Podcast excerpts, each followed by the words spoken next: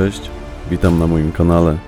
Ja mam na imię Piotrek i zapraszam Cię serdecznie do odsłuchania jednego z odcinków mojej audycji pod tytułem Stenogramy zbrodni.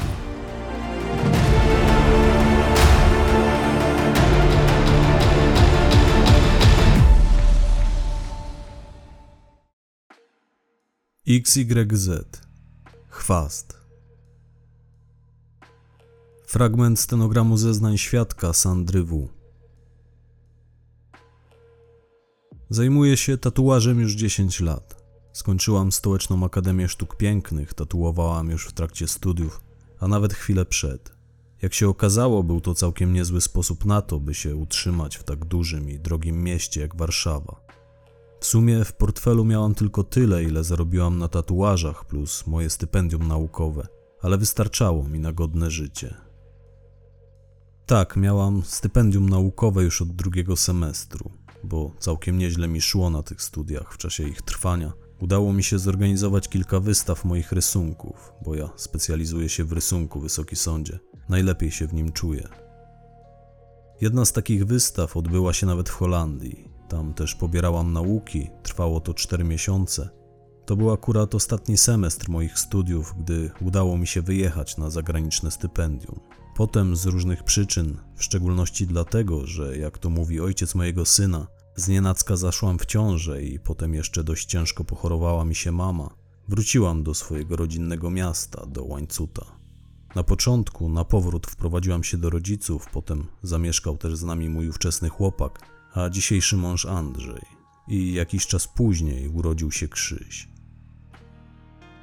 W stolicy jest mnóstwo miejsc, gdzie można zrobić sobie tatuaż. Mówię tak, bo nie wszystkie dałoby się nazwać salonami. Czasami ktoś dziara cię w piwnicy czy w garażu, ale sama przecież podobnie zaczynałam. To nie o miejsce się rozbija, tylko o umiejętności osoby wykonującej tatuaż. O to, na ile poświęceń gotowa jest osoba, która chce go sobie wykonać. W Warszawie jest spora konkurencja, wielu tatuatorów to europejska czołówka, ciężko tam zacząć w tym biznesie, jeśli nikt cię nie wprowadzi. Tym bardziej ciężko się potem utrzymać, jeśli okaże się, że jesteś kiepskim tatuatorem, że nie masz do tego drygu. Dziś, żeby się wybić, trzeba mieć na to swój pomysł, mieć swoją charakterystyczną krechę, jakiś talent. Wtedy ludzie zaczynają inaczej patrzeć na to, co robisz, jak również o tobie mówić. Oczywiście możesz dziarać całe życie z kalki i w większym mieście pewnie się z tego utrzymasz, ale ja uważam, że warto mieć swój pomysł, swój styl, swoją krechę. Warto zawsze dodać coś charakterystycznego od siebie. Brakowało mi tego po narodzinach syna. Zwyczajnie dziarania mi brakowało. Mąż śmieje się ze mnie, że widoku krwi mi brakowało, ale nie. Zapachu farb mi brakowało, kojącego duszę dźwięku maszynki i tak dalej. Właściwie to chyba najbardziej brakowało mi spotkań z ciekawymi ludźmi. Na Warszawę raczej nie było szans, więc ostatecznie postanowiłam rozkręcić coś w łańcucie. Już po tym, jak mama wyzdrowiała i mój syn troszkę podrósł. I tak tu zostałam, ale cieszę się z tego powodu. Tutaj żyje się spokojniej niż w Warszawie, zupełnie inaczej. Nie ma tego wyścigu szczurów, nie ma tego ulicznego pędu, nie ma tej przygnębiającej anonimowości, tego marnowania czasu pod ziemią. Mam tu na myśli przejazdy metrem. Aczkolwiek sama charakterystyka metra, te podziemia, to graffiti, te ciemne zaułki, tajemnicze korytarze i kolorowi ludzie to są bardzo moje klimaty. Bardzo. Zawsze jak jestem w Warszawie, to wspominam studenckie czasy, wracam przynajmniej wzrokiem do miejsc, które lubiłam odwiedzać. Aczkolwiek nie wyniosłabym się już z łańcuta, nie zamieniłabym go na Warszawę. Wydaje mi się, że właśnie takiego klimatu potrzebowałam, by rozwinąć skrzydła, właśnie takiego życia spokojnego, choć spokojne to ono było do niedawna. Fragment stenogramu zeznań Arkadiusza D., dowódcy XYZ. Ja pierdolę znowu to samo. W tym tygodniu to już chyba trzeci raz. Kurwa, przysięgam, zrobię sobie taką broszurkę, zalaminuję ją i będę pokazywał zamiast wiecznie się powtarzać. Przepraszam, ale mnie to już zwyczajnie irytuje, wysoki sądzie. Za każdym razem, przed każdym prokuratorem, przed każdym sądem muszę na początek powiedzieć to samo. I mówię, jestem jak ten kurwa kataryniarz, co to miele wciąż to samo. Ale muszę to mówić, każdemu, gdy zachodzi taka konieczność, muszę to powiedzieć. Taka już moja w tym rola. Z tym XYZ to jest dziwna historia. Każdy sąd o to pyta też, za każdym razem muszę to tłumaczyć. Mówię, doprowadza mnie to już do szewskiej pasji. Bo my sporo pracujemy, często jesteśmy w sądach, z reguły za każdym razem w innym mieście, do tego skład sędziowski też zawsze jest inny. I tak każdemu od początku muszę opowiedzieć skąd to, skąd tamto i skąd taka nazwa. Ja ogólnie jestem mało rozmowny i może dlatego aż tak działa mi to na nerwy. Nie lubię mówić. Po prostu natura takim mnie stworzyła, że nie lubię. Wolę coś robić, wolę działać. Pewnie dlatego dziś jestem tutaj, a nie gdzie indziej. Aktualna nazwa naszego wydziału wzięła się prawdopodobnie stąd, że ktoś, jakiś pieprzony dowcipniś, który szedł kiedyś korytarzem komendy głównej policji, gdzie mamy swoją siedzibę, postanowił zwyczajnie zrobić sobie jaja i na tabliczce z nazwą naszego wydziału My nosiliśmy wówczas nazwę Y, to był kiedyś Wydział Y. Ten ktoś dopisał X. X albo Z, ja już teraz nawet nie pamiętam, jaką literę dopisano pierwszą. Potem doszła druga, czyli właściwie trzecia, i z Wydziału Y zrobił się Wydział XYZ. To naprawdę zadziało się właśnie w ten sposób. Byliśmy przecież Wydziałem Y, potem na drzwiach naszej kancelarii ktoś podopisywał X i Z i tak staliśmy się XYZ-em. Wydziałem XYZ. Nie wiem, kto to zrobił, bo tam, gdzie mamy swoją kancelarię, nikt tam raczej nie zachodzi. To jest poddasze. Wszędzie jest pełno skosów, których wręcz nie znoszę. No jak dla mnie, to rewelacji nie ma. Zresztą to jest ostatnia kondygnacja, mamy tam dostęp tylko my i kilka osób z innych utajnionych wydziałów. Nasza kancelaria znajduje się na piętrze, na które nikt postronny nie zagląda, a przynajmniej nie powinien. Po prostu w pewnym momencie zaczęły przychodzić do nas pisma, oczywiście błędnie zaadresowane do Wydziału XYZ, a my nigdy nie zadaliśmy sobie trudu, by to spróbować sprostować. Po co? Po pierwsze, nie mieliśmy na to czasu, a po drugie, XYZ w niczym nam nie przeszkadzało. I tak zostało. Już później, gdy temat rozbił się o uszy nowo mianowanego komendanta głównego, ja już nawet nie pamiętam, który to był, ci komendanci zmieniają się równie często jak ceny na Orlenie, to jedną z pierwszych jego decyzji, jednym z pierwszych jego zarządzeń było to, że przemianował nas oficjalnie na XYZ, bo każdy komendant musi przecież dać coś od siebie. I bodajże od grudnia 2018 roku jesteśmy Wydziałem XYZ, bo jemu się ta nazwa spodobała. W ogóle jaki mamy teraz rok? Ja nie wiem, naprawdę już zgubiłem rachubę, czas tak mi zapierdala. Codziennie jestem gdzie indziej, codziennie widzę nowe twarze i tylko codziennie kurwa gadam to samo. Jak sąd zamierza mnie ukarać za przeklinanie, to proszę bardzo, stać mnie zapłacić te grzywny. Ale potem już w ogóle nie pogadamy, bo ja strasznie nie lubię, jak mi się knebluje usta. Więc ostatecznie, oficjalnie staliśmy się Wydziałem XYZ. Podlegamy tylko komendzie głównej, zawsze drugiemu zastępcy komendanta głównego policji. O naszym istnieniu wie oczywiście ministerstwo, ale staramy się tam o sobie nie przypominać. Na przykład moja noga jak dotąd nigdy tam nie stanęła, a jestem szefem naszego wydziału od samego początku, ósmy rok. W każdym razie aktualny minister raczej nie ma wiedzy o naszym istnieniu. Żaden minister sprawiedliwości, czy też minister właściwy sprawom wewnętrznym, służbom specjalnym, nigdy takowej wiedzy nie posiadł. Najpewniej dlatego tak dobrze nam się wiedzie. Jako wydział mamy naprawdę niezłe wyniki. Dlaczego tak jest? Ano dlatego, że nasz wydział powstał jako SWOP, specjalny wydział operacji pościgowych, tylko uprawnienia nadano nam większe niż innym tego typu wydziałom. Na początku eksperymentalnie, ale to się sprawdziło, więc te uprawnienia przyznano nam na stałe. Znaczy, szczególnym naszym uprawnieniem jest to, że mamy licencję na zabijanie tylko tak można to nazwać. Bo akurat my ścigamy największe męty, jakie funkcjonują w tym naszym pięknym kraju. I zgodnie z rozporządzeniem, które jest tajne, a jeśli sąd chciałby się z nim zapoznać, to musi wystąpić o zgodę do mojego komendanta. Możemy z tymi mentami zrobić właściwie wszystko. Wcale nie musimy brać ich żywcem. Prawo użycia broni, które nas obowiązuje, zawiera tylko jeden punkt. Mówi on, że mamy prawo, a w mojej interpretacji nawet obowiązek użyć broni, jeśli uznamy, że istnieje taka konieczność. Jeśli szanowny sąd by zechciał, proszę sobie Wysoki Sądzie porównać to, co powiedziałem z treścią prawa użycia broni, które obowiązuje pozostałe służby. Tak jak mówiłem, to jedno zdanie to praktycznie licencja na zabijanie. I takie prawo zostało nam nadane, aczkolwiek nie nadużywamy go.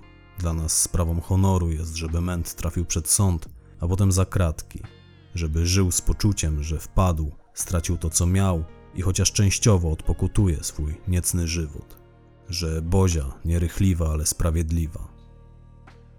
Aczkolwiek wielu z nich ma to w dupie i wolą zdechnąć z naszej ręki niż trafić do pierdla. Jak już mówiłem, my ścigamy najgorszych degeneratów, takich, dla których zwykle nawet własne życie nie ma żadnej wartości. Minister to minister, to polityka. Wiadomo nie od dziś, kim są politycy i skąd się wywodzą. Dlatego unikamy polityków, nieustannie kryjemy się przed nimi za plecami komendanta głównego. On ma obowiązek nas chronić i póki co kolejno pojawiający się na tym stanowisku ludzie, których przeżyłem, a przeżyłem ich już kilku, dbali o nas i nas chronili zgodnie z pierwotnymi założeniami. To muszę im przyznać. Dbali o nas nawet wtedy, gdy nastawały ciężkie czasy, aczkolwiek w policji zawsze panują ciężkie czasy. Ci komendanci kolejno pilnowali, by świat przestępczy nie dowiedział się o naszym istnieniu. Szczególnie aktualny komendant wyjątkowo tego pilnuje, to znaczy drugi zastępca głównego, bo mówiąc komendant zawsze mam na myśli mojego bezpośredniego przełożonego, drugiego zastępcę komendanta głównego policji, którym dzisiaj jest Tomasz Hejno. Akurat jego nazywamy żelazną miotłą, bo przyszedł i już w pierwszym roku swojego panowania rozpierdolił wszystkie te kółka wzajemnej adoracji, zmusił do roboty nierobów, porozstawiał klakierów po kątach. Facet ma charakter, stoi murem za nami, ma jaja ze stali, dobrze trzyma ciśnienie i doskonale mi się z nim współpracuje. Mogę powiedzieć, że nasza współpraca układa się wzorowo. Aczkolwiek też mam do niego lekkie pretensje o to, że bywa zbyt regulaminowy. Czasami wychodzi z niego taki jebany staluch, taki beton. No ale cóż, nikt nie jest idealny. Ja nie mam innych przełożonych, Wysoki Sądzie. Jestem dowódcą pięcioosobowego wydziału XYZ i podlegam tylko jednemu przełożonemu, Tomaszowi Hejno właśnie. Kilka razy w miesiącu, bo w miesiącu prowadzimy jedną, dwie sprawy, nie więcej. Osobiście składam mu meldunki. Muszę w tym celu zawsze pojechać do Warszawy, ale to nie jest jakiś szczególny dla mnie problem. Taka jest przecież moja rola. No i matkę mam w Warszawie. Mówię, zadaniem komendanta jest dbać o wydział, moim o podległych mi ludzi. I mam wrażenie, że obaj z Tomkiem doskonale się z tych zadań wywiązujemy. W każdym razie, jeśli sąd zechce o coś dopytać w kwestiach formalnych, to proszę się kontaktować wyłącznie z Tomaszem Hejno. Nikt inny nie udzieli sądowi informacji na nasz temat, bo praktycznie nikt więcej takowych nie posiada. Wydział XYZ jest wydziałem utajnionym. Wszystko, co robimy, jest poufne i zastrzeżone. Źle kończą osobnicy, którzy zaczynają nam się naprzykrzać, czy też za dużo o nas wypytywać. Mamy w komendzie głównej szerokie plecy i długie ręce, jak wspomniałem, zwłaszcza dzisiaj, przy Tomku. Fragment stenogramu zeznań funkcjonariusza XYZ Łukasza L., pseudonim Wężu. W mojej ocenie to, co robimy, można przyrównać do pielenia ogródka. W moim wyobrażeniu świat jest wielkim ogródkiem, który poddawany nieodpowiednim zabiegom pielęgnacyjnym regularnie, gęsto porasta chwastami, a my jesteśmy jedną z wielu ekip, która musi się z tym uporać. Lubię tę robotę. Mam zamiar ją robić dopóty, dopóki znajdą się ludzie gotowi mi za to płacić. Albo dopóty nie trafię na lepszego od siebie, ale póki co nie przewiduję takiej opcji. Tak, jestem bardzo pewny siebie. Akurat w tej profesji to mile widziane. Fragment stenogramu zeznań świadka Sandry W. Nie, nie miałam żadnej informacji na ten temat, Wysoki Sądzie. Oni po prostu weszli do mojego salonu, to znaczy do naszego, bo ja prowadzę swój salon razem ze wspólniczkami, Sylwią i Judytą. W sumie zwykle w salonie przebywamy we trzy, bo my dwie tatuujemy, a Judyta zajmuje się piercingiem, więc z reguły przebywamy w salonie wszystkie trzy. Wtedy też tak było. Oni weszli, to znaczy inaczej. Najpierw weszła jakaś kobieta, młoda. Ona siedzi tam, trzyma nogi na oparciu krzesła stojącego przed nią. Chyba lubi tak siedzieć, bo wtedy też sporo czasu tak siedziała. Ja nie wiem, jak ona się nazywa, ale to była ona. Miałam wystarczająco dużo czasu, by dobrze jej się przyjrzeć. Więc najpierw do naszego salonu weszła ona. Weszła bez słowa, trochę się porozglądała. Na chwilę przysiadła przy stoliku dla gości, potem obeszła sobie cały salon. Ja akurat kogoś wtedy dziarałam, to znaczy tatuowałam i średnio miałam okazję zwrócić na nią większą uwagę. Ona przez chwilę rozmawiała z Sylwią, chyba rozmawiały o tatuażu. Potem wzięła od niej wizytówkę i wyszła. A chwilę później wróciła w towarzystwie czterech rosłych mężczyzn i od razu zaczęli się panoszyć. Jeden z nich, ten najstarszy z brodą, zapytał, która z nas to szefowa. I ja pamiętam, że wciąż dziarałam. Nawet nie wiedziałam, co się właściwie dzieje, bo wpatrywałam się tylko w tatuaż, który robiłam. Pamiętam, że powiedziałam, że to ja jestem szefową, nie odrywając wzroku od tego tatuażu. Na chwilę wyłączyłam maszynkę, mechanicznymi ruchami zmieniałam w niej igłę. I w salonie zapadła cisza, ale ta cisza była taka jakaś przerażająca. Któryś z tych mężczyzn wyjął z gniazdka wtyczkę od komputera, bo w pewnym momencie ucichła lecąca z głośników muzyka. I ja wtedy podniosłam głowę i zauważyłam, że stoi nade mną ten wielki facet, ten brodaty, a obok drugi, chyba jeszcze większy od tego pierwszego. Oni wszyscy byli poubierani na czarno, mieli ponure miny. Nie wiedziałam, co się dzieje, zrobiło mi się bardzo nieswojo. Odłożyłam maszynkę na stolik, wyprostowałam się, odchyliłam lampę, która świeciła mi w oczy. Zapytałam tego mężczyznę o co chodzi. On wskazał ręką drzwi do pomieszczenia, które znajdowało się tuż za mną. To taki nasz mały magazynek, powiedział. Chodź, musimy porozmawiać, ale ja wcale nie miałam ochoty z nim rozmawiać. I kolejny raz spytałam o co chodzi. W sumie to w połowie pytania zamilkłam, bo dostrzegłam, że mężczyzna, który stał z tyłu, on się tak wychylił. Dostrzegłam, że miał na klatce piersiowej zawieszoną broń. I kiedy na niego spojrzałam, uraczył mnie tak przenikliwym wzrokiem, że aż mnie przeszły dreszcze. Potem chwycił jabłko, bo my zawsze mamy w salonie misę świeżych owoców. Ona stała na ławie tuż za nim, więc on wziął sobie to jabłko, usiadł na skórzanej kanapie, która też stała za nim i zaczął jeść to jabłko, nie spuszczając ze mnie wzroku. Przeszywał mnie tym wzrokiem, aż mnie zmroziło, bo o ile nie boję się wydzieranych ludzi, to akurat on miał niezwykle hipnotyzujące spojrzenie. No i całą twarz miał wytatuowaną. Twarz, głowę i zdaje się całą resztę. Zatkało mnie na chwilę. Mówię, nie wiedziałam co się dzieje. Zawiesiłam się patrząc na tego faceta. Patrzyłam jak łapczywie pożera to jabłko, jak sok cieknie mu po brodzie i on go wyciera tą swoją wielką, umięśnioną, wytatuowaną ręką. Wtedy podszedł do mnie ten, który stał najbliżej mnie, ten najstarszy z brodą. Chwycił mnie za rękę w okolicy łokcia, ale tak delikatnie. Przybliżył się do mnie i powiedział: Chodź, szefowa, bo nie ma czasu. Jeśli nie chcesz waszej krzywdy, to musisz mnie wysłuchać. Fragment stenogramu zeznań świadka Sylwii S. Stałyśmy z Judytą i czekałyśmy, aż oni wyjdą z tego kantorka.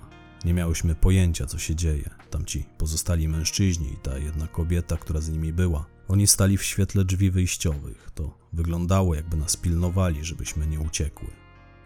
Bałyśmy się do nich odezwać. Widziałyśmy, że mają broń, bo im wystawała spod ubrań. Ta kobieta miała bluzę z kapturem wciśniętą za zawieszoną na pasku skórzaną kaburę. Z tej kabury wystawał jej pistolet. No i tamten jeden facet, ten wydzierany na twarzy, miał taką dłuższą broń zawieszoną z przodu, wzdłuż ciała. Potem jak usiadł z jabłkiem na kanapie, to tę broń położył sobie na udach. Ja nie wiem, taka broń to się chyba nazywa Uzi. Ja tę nazwę przeczytałam na tej broni, bo potem był taki moment, kiedy ta jego broń leżała na stoliku. To już pod sam koniec było. Ja siedziałam w fotelu, on ją położył na stoliku obok mnie. Ja na niej przeczytałam Uzi. To było na pasku napisane. On tę broń miał zawieszoną przez ramię na takim długim pasku. Tak jak na paskach od damskich torebek czasami znajduje się logo producenta, tak było napisane Uzi na pasku tej broni. On się cały czas tak dziwnie patrzył, miał takie wielkie oczy, ale szczere miał to swoje spojrzenie i do tego od czasu do czasu szyderczo się uśmiechał. Stałyśmy tak przez dłuższą chwilę, patrzyłyśmy z Judytą na niego i na siebie. Potem ten chłopak, którego tatuowała Sandra, zaczął się wiercić, coś mówić, bo siedział wtedy wciąż w fotelu. Podeszła do niego ta kobieta w bluzie z kapturem i jeden z tych mężczyzn. Nakazali mu się ubrać i wrócić kiedy indziej. Odprowadzili go pod drzwi. A on nawet nie protestował, chyba wyczuł, że w powietrzu unosi się grobowa atmosfera i wolał trzymać się z dala od kłopotów. To wszystko działo się błyskawicznie, nie potrafiłam jakkolwiek zareagować. Nie miałam zresztą pojęcia, co się dzieje. Stałam jak słup soli i czekałam, aż Sandra skończy rozmawiać z tym mężczyzną i wyjdzie z tego cholernego kantorka. Słyszałam, jak bije mi moje własne serce, jakby chciało mi wyskoczyć z piersi. Przez moment myślałam, że zemdleję. To był pierwszy atak paniki, ale go opanowałam. W tym samym momencie Sandra wyskoczyła do nas jak poparzona. Powiedziała: Chodźcie, dziewczyny, i zabrała nas sobie do kantorka. Tam powiedziała nam o co chodzi. Mnie w pierwszym momencie znów zrobiło się słabo, musiałam usiąść, bo bym upadła. A Judyta się rozpłakała. Potem ta policjantka, bo już wiedziałyśmy, że to policjantka, pomogła jej poprawić makijaż, długo z nią o czymś rozmawiała. Oni powiedzieli, że musimy wyglądać jak zwykle, jakby nic się nie stało. Dodali przy tym, że będziemy musiały odegrać Oscarowe role. Oczywiście dali nam wybór, mogłyśmy zrezygnować. Ale Sandra bardzo chciała to zrobić, a my zawsze działałyśmy jedna za wszystkie, wszystkie za jedną. Takie mamy motto. Mamy je nawet napisane na ścianie w salonie. I zostałyśmy wszystkie. Oni zabrali nam telefony, żebyśmy nie mogły się z nikim kontaktować, i potem jeden z tych mężczyzn poszedł wypuścić drona. Przynajmniej tak powiedział, że idzie pobujać drona nad salonem.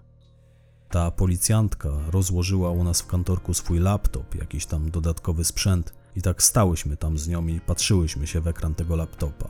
To był obraz wideo z kamery tego drona. Ten dron przemieszczał się nad salonem, nad pobliskimi ulicami. Oni się chyba w ten sposób rozglądali. Ja nie wiem, bo ja się nie znam ani na dronach, ani tym bardziej na policyjnej pracy, wysoki sądzie. A oni w ogóle mało ze sobą rozmawiali. Ale takie odniosłam wrażenie. Uznałam, że ten dron jest ich oczami. Potem powiedzieli nam o co dokładnie im chodzi i jak to wszystko ma przebiegać. Kolejny raz prawie wtedy zemdlałam. To wszystko wyglądało bardzo profesjonalnie. Oni zachowywali się bardzo profesjonalnie, porozumiewali się jakby bez słów, czym wzbudzili nasze zaufanie. Ten brodaty od czasu do czasu wydawał im jakieś polecenia, a pozostali tylko kiwali głowami i robili to, co im kazał. A ten wytatuowany ciągle siedział na kanapie, zeżarł wszystkie jabłka. Przystojny z niego facet i z gadki nawet sympatyczny, ale wtedy to wyłącznie się go bałam, bo długo nie odezwał się ani słowem i jeszcze tak nieprzyjaźnie patrzył. Miał wielkie oczy i niezwykle przeszywający wzrok. Wydał mi się nawet jakimś szaleńcem. Wielki, napakowany, wydzierany na twarzy facet z karabinem. Długo nie mogłam uwierzyć, że to nie są bandyci, tylko policjanci. Ten mężczyzna ma całą twarz pokrytą bliznami i zdaje się też poparzoną, bo ja zdołałam mu się przyjrzeć z bliska. On w pewnym momencie stanął w jaskrawym świetle salonowej lampy, z pomocą której tatuujemy ludzi. I zauważyłam wtedy, że on ma grube blizny pod tymi tatuażami, na policzkach i na czole. To wyglądało tak, jakby ktoś go pociął. Ciężko się na to patrzyło. To znaczy, nie dlatego, że jest oszpecony czy coś. Ja patrzyłam na niego z żalem, było mi go bardzo szkoda. Musiał się wiele nacierpieć. Potem przyszło mi na myśl, że wydzierał się tak, bo chciał zakryć te wszystkie blizny. Jak było już po wszystkim, Judyta go spytała, kto mu zrobił te tatuaże.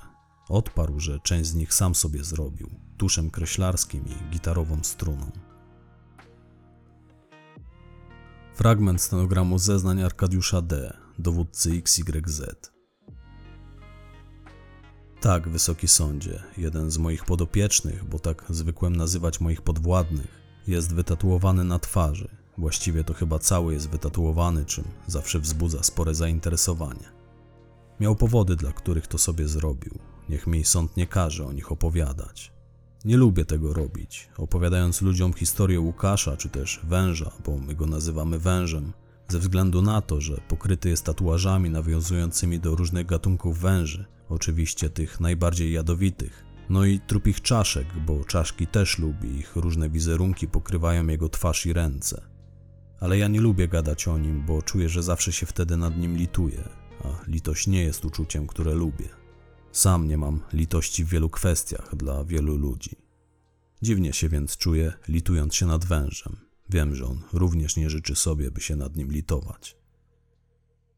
To jest jedyny człowiek, jedyny policjant, któremu ufam prawie że bezgranicznie, bo on też miewa swoje odpały, więc muszę brać czasami na niego poprawkę, ale to jest człowiek, z których świat jest zbudowany, a już z pewnością powinien być na takich ludziach budowany. Przed ośmioma laty był świeżym policjantem CBS-u. Na jego nieszczęście od razu przydzielono go do grubej sprawy, do bardzo grubej.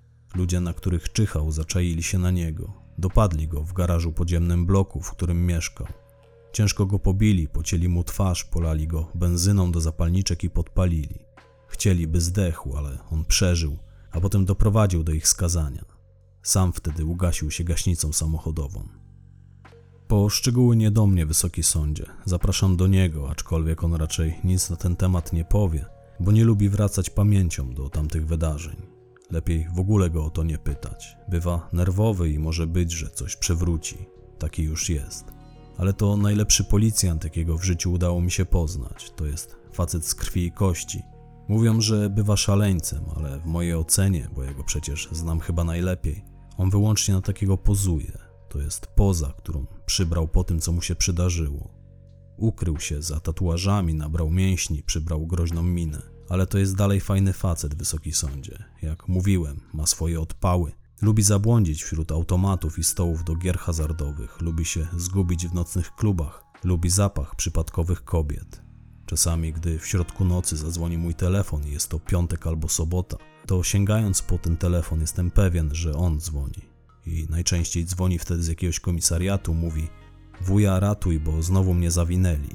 I ja wsiadam do auta i jadę go ratować z taką myślą, że najpewniej znowu poszedł do jakiegoś klubu i obił tam komuś mordę. A z reguły robi to w obronie własnej, bo on dla wszystkich jest obcy, tym bardziej z tymi swoimi tatuażami jest dla społeczeństwa dziwny, frikowaty, jak niektórzy go określają. Zawsze znajdzie się jakiś bydle, któremu wężu się nie spodobał, a wężu jak to wężu. Śle wtedy w jego kierunku prowokacyjny uśmieszek i wiadomo jak to się kończy. Potrafi wpierdolić dziesięciu osobnikom naraz. Takich zwykłych leszczy to jest w stanie jednorazowo naprostować z dziesięciu, bo to pięciokrotny mistrz Europy i trzykrotny świata w kickboxingu. Niewielu ludzi o tym wie, potem gorzko żałują, że się wzięli akurat za niego. Ja jeżdżę i wyciągam go z tarapatów, odbieram z komisariatów i tak dalej. Czasami wyciągam go prosto z policyjnego busa, spod dyskoteki czy też kasyna, w którym narozrabiał. A on za każdym razem mówi: Dzięki wuja, to już ostatni raz. Słyszałem to już z pięćdziesiąt razy. Czasami, gdy za mocno przegnie, dostaje ode mnie ostrą zjebkę, jak od starszego brata. Tłumaczy się wtedy słowami: Mam prawo popełniać błędy. Żyję pierwszy raz. Ręczę za niego, wysoki sądzie. To doskonały policjant, każda jego decyzja jest przemyślana, w każdej akcji jest wzorem do naśladowania. Gotów jest każdego z nas zasłonić własnym ciałem i już kilka razy to zrobił. Wszyscy w ekipie w jakiś sposób zawdzięczamy mu swoje życie. Własnej żony nie byłem tak pewny jak jego i w sumie dobrze, bo od jakiegoś czasu już nie mam żony. Zdarzyło mi się kiedyś wrócić do domu wcześniej niż planowałem i. i tak wyszło. To ja zbudowałem sobie ten zespół. Starannie wyselekcjonowałem tych ludzi. W mojej ocenie to najlepsi policjanci w tym kraju.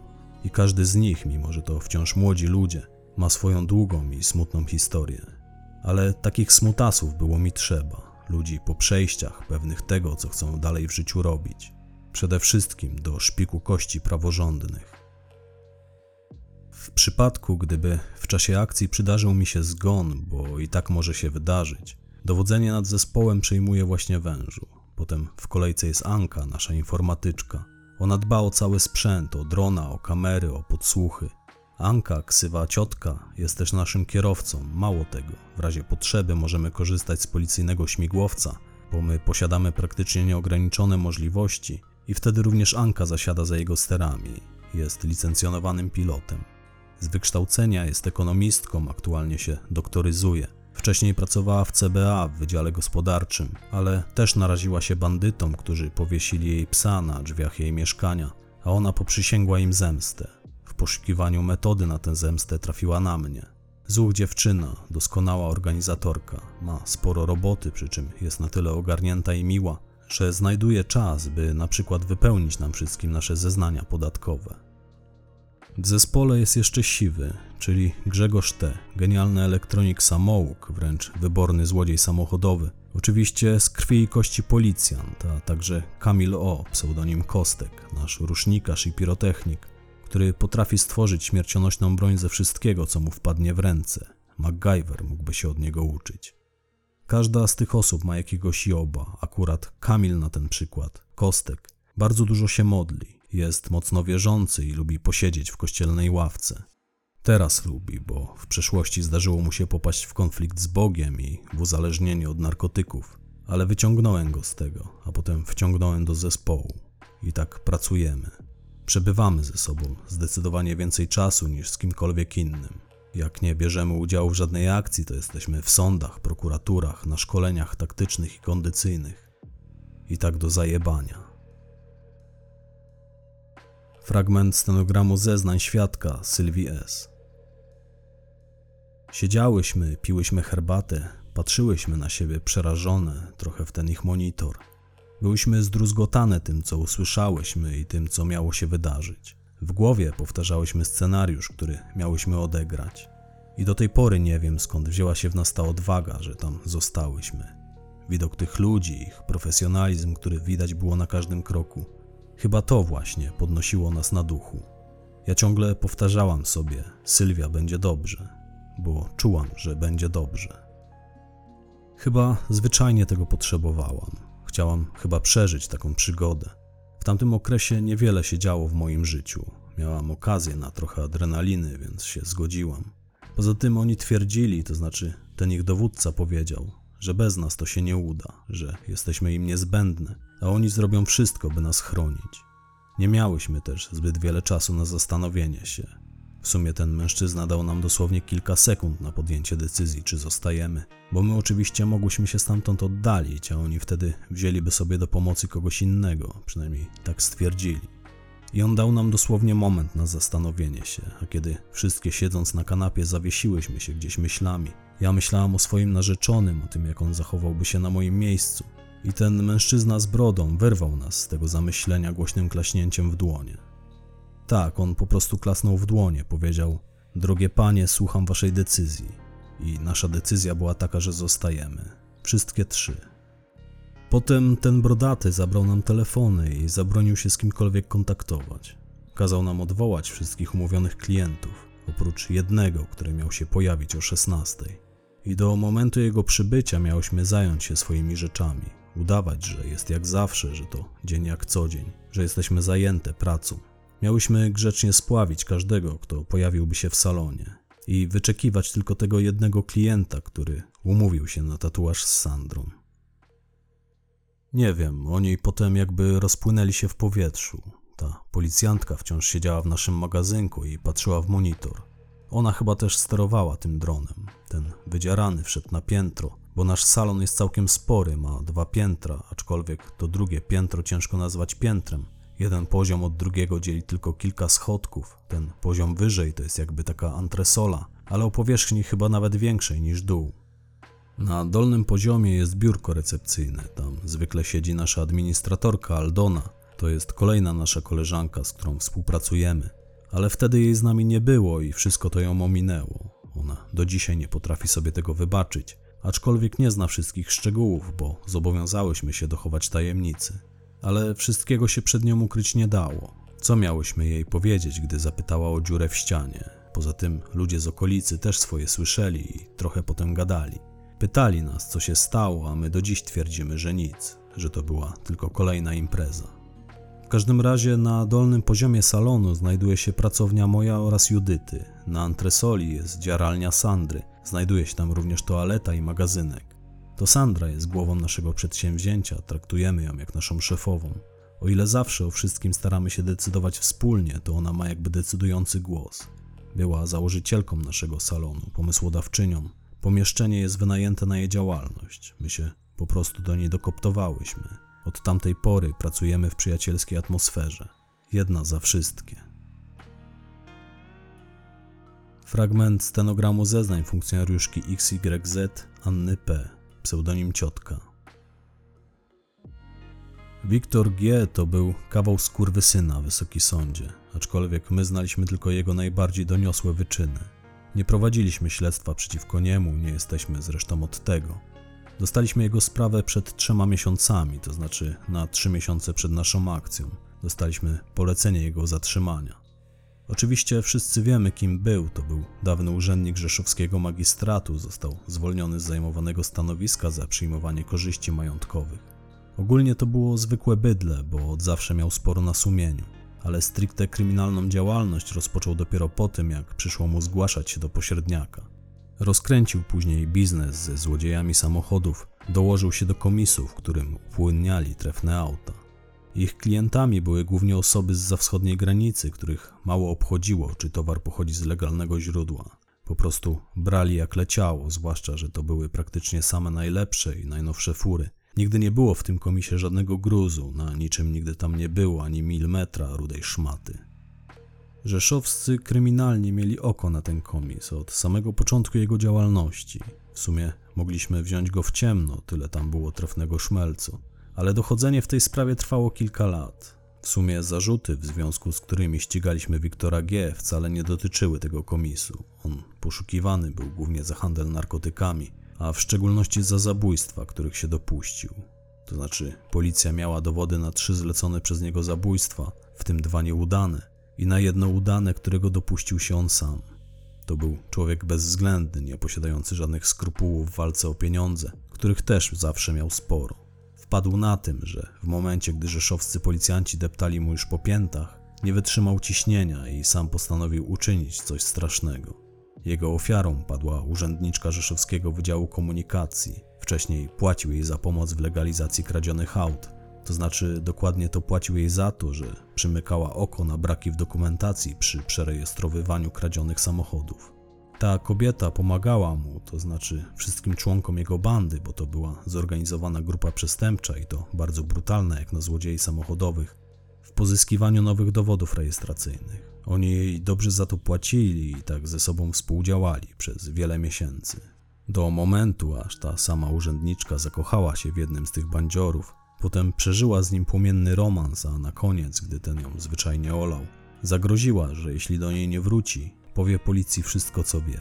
Nie mogła zrobić nic głupszego. A Wiktor G., dowiedziawszy się o tym, jak nie trudno się domyśleć, z miejsca postanowił się jej pozbyć, zostawiając przy tym na miejscu zbrodni swój materiał genetyczny, co przyczyniło się do tego, że można było potem wydać za nim list gończy. On po prostu zanim zamordował tę kobietę, najpierw ją zgwałcił. Śledczy nie mieli wątpliwości, do kogo należały znalezione ślady. Byli już wtedy w posiadaniu kodu genetycznego Wiktora G. Wcześniej chodzili za nim przez długie miesiące, zanim udało im się go zdobyć, bo on wiedział o tym i bardzo się pilnował. Na tym polegał jego sukces. Do momentu zabójstwa tej urzędniczki zawsze był bardzo ostrożny. Nie wiadomo, co mu wtedy odbiło. W sumie to już nas to nie obchodzi. Ona została przez niego uduszona, wysoki sądzie. Było wiadomo, że to on, bo powiedziała koleżance, z kim jedzie się spotkać. Mało tego, śledczy zdobyli nagranie z kamery znajdującej się w kawiarni, gdzie Wiktor G. pił ze swoją przyszłą ofiarą kawę. I potem nikt jej już nie widział żywej. Jej zwłoki zostały znalezione cztery doby po jej zaginięciu. To jak wyglądały zostało uwiecznione na fotografiach, które załączyliśmy do akt naszej sprawy. Spodziewaliśmy się, że padną pytania o jego kryminalną przeszłość. One oczywiście paść musiały. Więc tam są fotografie zwłok tej kobiety, ujawnionych na miejscu zbrodni. On wywiózł ją na ogródki działkowe imienia Zalesie w Rzeszowie. Tam ją zgwałcił i udusił, a potem próbował pozbyć się jej ciała z pomocą mechanicznej rozdrabniarki do gałęzi. Śledztwo wykazało, że kupił ją wyłącznie w tym celu i nakazał zawieźć swoim ludziom na działki dzień przed zabójstwem, co tylko utwierdziło śledczych w przekonaniu, że była to zbrodnia niezwykle wyrachowana. Tylko, że ta rozdrabniarka była wyjątkowo niskiej jakości i nie dała rady ludzkim tkankom. Napędzający ją silnik elektryczny po prostu się spalił. Ona miała za małą moc, by pomielić niezwykle twarde kości łudowe. Śledczy zastali tam makabryczny widok nóg tej kobiety wystających z wnętrza tej przeklętej maszyny. Reszta jej ciała, oprócz czaszki, bo on odciął ofierze głowę, zamierzał chyba pozbyć się jej w inny sposób, zdołała ulec rozdrobnieniu. Wszystko jest na załączonych fotografiach. Oczywiście wiemy, że ktoś mu w tym pomógł, że nie zrobił tego sam. W tej sprawie będzie się toczył osobny proces. Na ławie oskarżonych zasiądą jego wspólnicy i jego małżonka, która też maczała w tym wszystkim palce. Była księgową tej grupy, prowadziła dokumentację komisu, pomagała im wszystkim prać pieniądze pochodzące z handlu narkotykami. Wiktor G. nieoczekiwanie dla wszystkich zniknął po tym zabójstwie. Gdzieś się ukrył. Nikt nie wiedział gdzie, natomiast wiadomo było jedno. Ktoś go ostrzegł, ktoś mu doniósł, że policja ma jego materiał genetyczny i przygotowuje się do jego zatrzymania. To, kto za tym stał, również jest obiektem postępowania. On ukrywał się ponad 10 miesięcy. Wiemy, że chronili go w tym czasie jego najbardziej zaufani ludzie: Andrzej S., pseudonim Słony, i Olaf K., pseudonim Oliwa. 10 miesięcy nic, żadnych efektów prowadzonych w całym kraju intensywnych poszukiwań. Zaszyli się gdzieś we trójkę, ale potem postanowili wyleźć z nory, widocznie poczuli się pewniej. W sumie to wpadli przez Wiktora, bo zachciało mu się kolejnego tatuażu. Wiktor G. skontaktował się z Sandrą W. poprzez Messengera i wpłacił zaliczkę z konta swojej żony, które nieustannie kontrolowaliśmy. Wiedzieliśmy, że ona raczej po tatuaż by się nie wybrała, prędzej po futro z norek. Mieliśmy wiedzę, że to on jest miłośnikiem tatuaży. Zaczęliśmy kojarzyć fakty, że na konto tego salonu przeszedł przelew z jej konta, więc włamaliśmy się na messengera tego salonu. Pozwala nam na to ustawa o służbach specjalnych i dzięki temu ustaliliśmy kiedy i gdzie pojawi się nasz poszukiwany. Fragment stenogramu zeznań Arkadiusza D., dowódcy XYZ. Podjechali pod salon punkt 16. To był czarny Mercedes G-klasa, oczywiście trefny. Potem przejechali jeszcze wzdłuż ulicy, dwukrotnie, jakby się rozglądali, jakby się czaili. I najpewniej tak właśnie było, najpewniej rozpoznawali teren. Potem podjechali pod drzwi salonu, z auta wysiadł Wiktor G. i podszedł do tych drzwi. Kiedy wszedł do środka, Mercedes odjechał i zaparkował ulicę dalej, zaraz za skrzyżowaniem. W jego wnętrzu siedzieli Słony oraz Oliwa. Potwierdziliśmy to z pomocą drona. Obaj ci mężczyźni nagrali się, gdy palili papierosy przy aucie. Stali tam przy nim, rozmawiali. Potem znowu wsiedli do środka. Wykonali telefon do Wiktora, zapytali, czy wszystko w porządku. On był już wtedy w salonie, odparł, że w porządku i że będą w kontakcie, po czym się rozłączył. Mogliśmy śledzić to wszystko, bo zainstalowaliśmy w salonie podsłuchy i kamery. I kiedy on się rozłączył, postanowiliśmy w pierwszej kolejności zatrzymać jego kompanów. Tak, by nam nie nabruździli, gdyby coś poszło wbrew naszym planom. I w tym celu wezwaliśmy na miejsce patrol prewencji. Szybko wyjaśniliśmy dyżurnemu, co planujemy i jak oni mają się zachować. Zjawili się na miejscu po jakichś pięciu minutach, zatrzymali się w bocznej uliczce i czekali, zgodnie z tym, co ustaliliśmy. Kostek z Siwym wsiedli do naszego busa, bo my poruszamy się nieoznakowanym busem i pojechali go zaparkować w pobliżu auta, w którym siedzieli nasi poszukiwani. Chłopaki zrobili to tak nieumiejętnie, że przyrysowali cały bok tego Mercedesa, oczywiście niechcący. I kiedy słony z oliwą wysiedli z Mercedesa, by dać upust swoim emocjom, zobaczyli wycelowane w swoje głowy lufy pistoletów maszynowych. Natychmiast też zrozumieli, co im grozi, jeśli nie podniosą rąk do góry. Zostali błyskawicznie przewróceni na ziemię, przeszukani, zostały im odebrane telefony, skuto im ręce i zaprowadzono do busa, w którym cierpliwie czekali policjanci łańcuckiej prewencji. Został nam już wtedy tylko Wiktor G., aczkolwiek wiedzieliśmy, że może być uzbrojony i postanowiliśmy go najpierw wyczuć. Świadek, Sandra W., zachowała się bardzo profesjonalnie. Kiedy dostrzegła za jego paskiem broń, dała nam o tym znać z pomocą umówionego wcześniej gestu. Poprosiliśmy ją, by dwukrotnie kichnęła, jeśli zobaczy przy nim broń. A kiedy to zrobiła, siedzący w fotelu już wtedy bez koszulki, Wiktor G. powiedział do niej na zdrowie. Wówczas ja wydałem moim ludziom po słuchawkach rozkaz przygotować się do akcji. Fragment stenogramu zeznań świadka Sandry W. W życiu tak bardzo nie trzęsły mi się ręce. Wtedy pierwszy raz zdarzyło mi się, że musiałam przytrzymywać rękę, w której trzymałam maszynkę, drugą ręką. Wiedziałam już, że on ma broń i bałam się przyłożyć mu igłę do skóry. Ta maszynka brzęczała, tak i brzęczała, bo ja trzymałam ją włączoną nad jego plecami. Bałam się, że go zaboli, jak zacznę go dziarać i zrobi mi krzywdę. Chciałam rzucić to wszystko i stamtąd uciec, ale wiedziałam, że nie mogę tego zrobić. Według tego, co ustaliliśmy, miałam zacząć go tatuować, by nabrał pewności, że wszystko jest normalnie, że jest bezpieczny. I wtedy pod byle pretekstem miałam się wycofać, to znaczy wejść do magazynku. Jeszcze zanim to wszystko się zaczęło, w momencie jak ten wydzierany policjant wchodził za parawan, bo oni sobie rozstawili nasz parawan w kącie antresoli, i on się za nim schował, ale zanim to zrobił, powiedział do mnie: Nie martw się, wszystko będzie dobrze. I tak mi wybrzmiewały cały czas te jego słowa w głowie. Niestety nie wszystko poszło zgodnie z planem. Dziewczyny krzątały się w salonie, nawet chyba trochę zbyt nerwowo, czym być może zwróciły na siebie uwagę tego człowieka. W pewnym momencie na antresoli pojawiła się Judyta. Przyniosła szklankę z sokiem, który wcześniej zaproponowałam temu mężczyźnie. I kiedy kładła ją przed nim na stoliku, bo ja postawiłam przed nami metalowy stolik na kółkach, miałam na nim tusz i inne swoje rekwizyty, on zauważył, że bardzo trzęsie jej się ręka. Ja też to zauważyłam. I gdy podniosłam wzrok i spojrzałam na nią, zauważyłam też, że po policzkach ciekną jej łzy. Ona tak bardzo się bała, że się popłakała. Cała się też trzęsła i on to zauważył. Kiedy postawiła przed nim tę szklankę, on chwycił ją za rękę, poderwał się z fotela, powiedział: Czemu ty kurwa płaczesz, kobieto? Ale Judyta wyrwała mu swoją rękę i ciągnąc głośno nosem, ruszyła w stronę schodów. On poderwał się za nią, krzyknął: Chodź tu, szmato, mówię coś do ciebie. Chyba wyczuł, że coś się dzieje, bo sięgnął za pasek po pistolet. Potem znowu coś krzyknął. Judyta stanęła w miejscu, obrócona do niego plecami, a ja wstałam z taboretu, na którym siedziałam i krzycząc: Zostaw ją, zrobiłam taki ruch ręką, jakbym chciała wytrącić mu ten pistolet. On wtedy odsunął się na kilka kroków, obrócił się do mnie twarzą i wycelował go we mnie. A mnie aż zamurowało. Pamiętam, jak z parawanu wolno wyłaniał się ten policjant, ten wydzierany.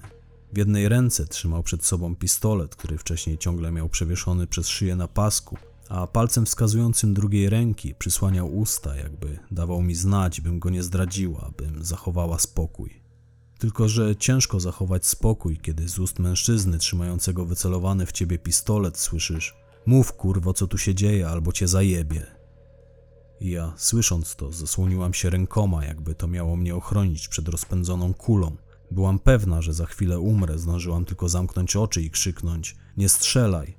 Ale w tym samym momencie usłyszałam to, czego wówczas najbardziej się bałam bardzo głośny huk wystrzału, a zaraz potem hipnotyzujący dźwięk tańczącej po kafelkach metalowej łuski. Poczułam, jak na mój dekolt coś poleciało, jak coś bryznęło na moją twarz. Sekundę później usłyszałam, jak coś z hukiem upadło na podłogę. Wolno otworzyłam oczy i zobaczyłam tego faceta, tego, który do mnie celował. Zobaczyłam jego roztrzaskaną czaszkę i krew. Wszędzie było pełno krwi. Ja też byłam cała w jego krwi. Pamiętam, że pobiegłam do toalety, by się umyć. Zdążyłam tam też zwymiotować i zemdlałam. Mój mózg widocznie postanowił się zresetować, gdy obmywałam twarz nad umywalką i spojrzałam w lustro. I więcej nie pamiętam. Odzyskałam przytomność dopiero pod opieką sanitariuszy. Dopiero jakiś czas temu przypomniałam sobie, że leżałam wtedy na podłodze antresoli obok tej wielkiej kałuży krwi. Byłam przykryta taką pozłacaną folią a obok mnie kręciła się jakaś dziewczyna, jakaś ratowniczka pogotowia. Przetarłam palcami oczy, popatrzyłam na tego wydzieranego policjanta. On siedział przede mną na kanapie, tam już wtedy roiło się od jakichś ludzi. W sumie to wiedziałam, co się stało, ale tak jakoś spytałam go o to. Spytałam, co się stało. A on powiedział: Dobrze się stało. Przecież mówiłem ci, że wszystko będzie dobrze. Fragment stenogramu zeznań funkcjonariusza XYZ Łukasza L., pseudonim Wężu.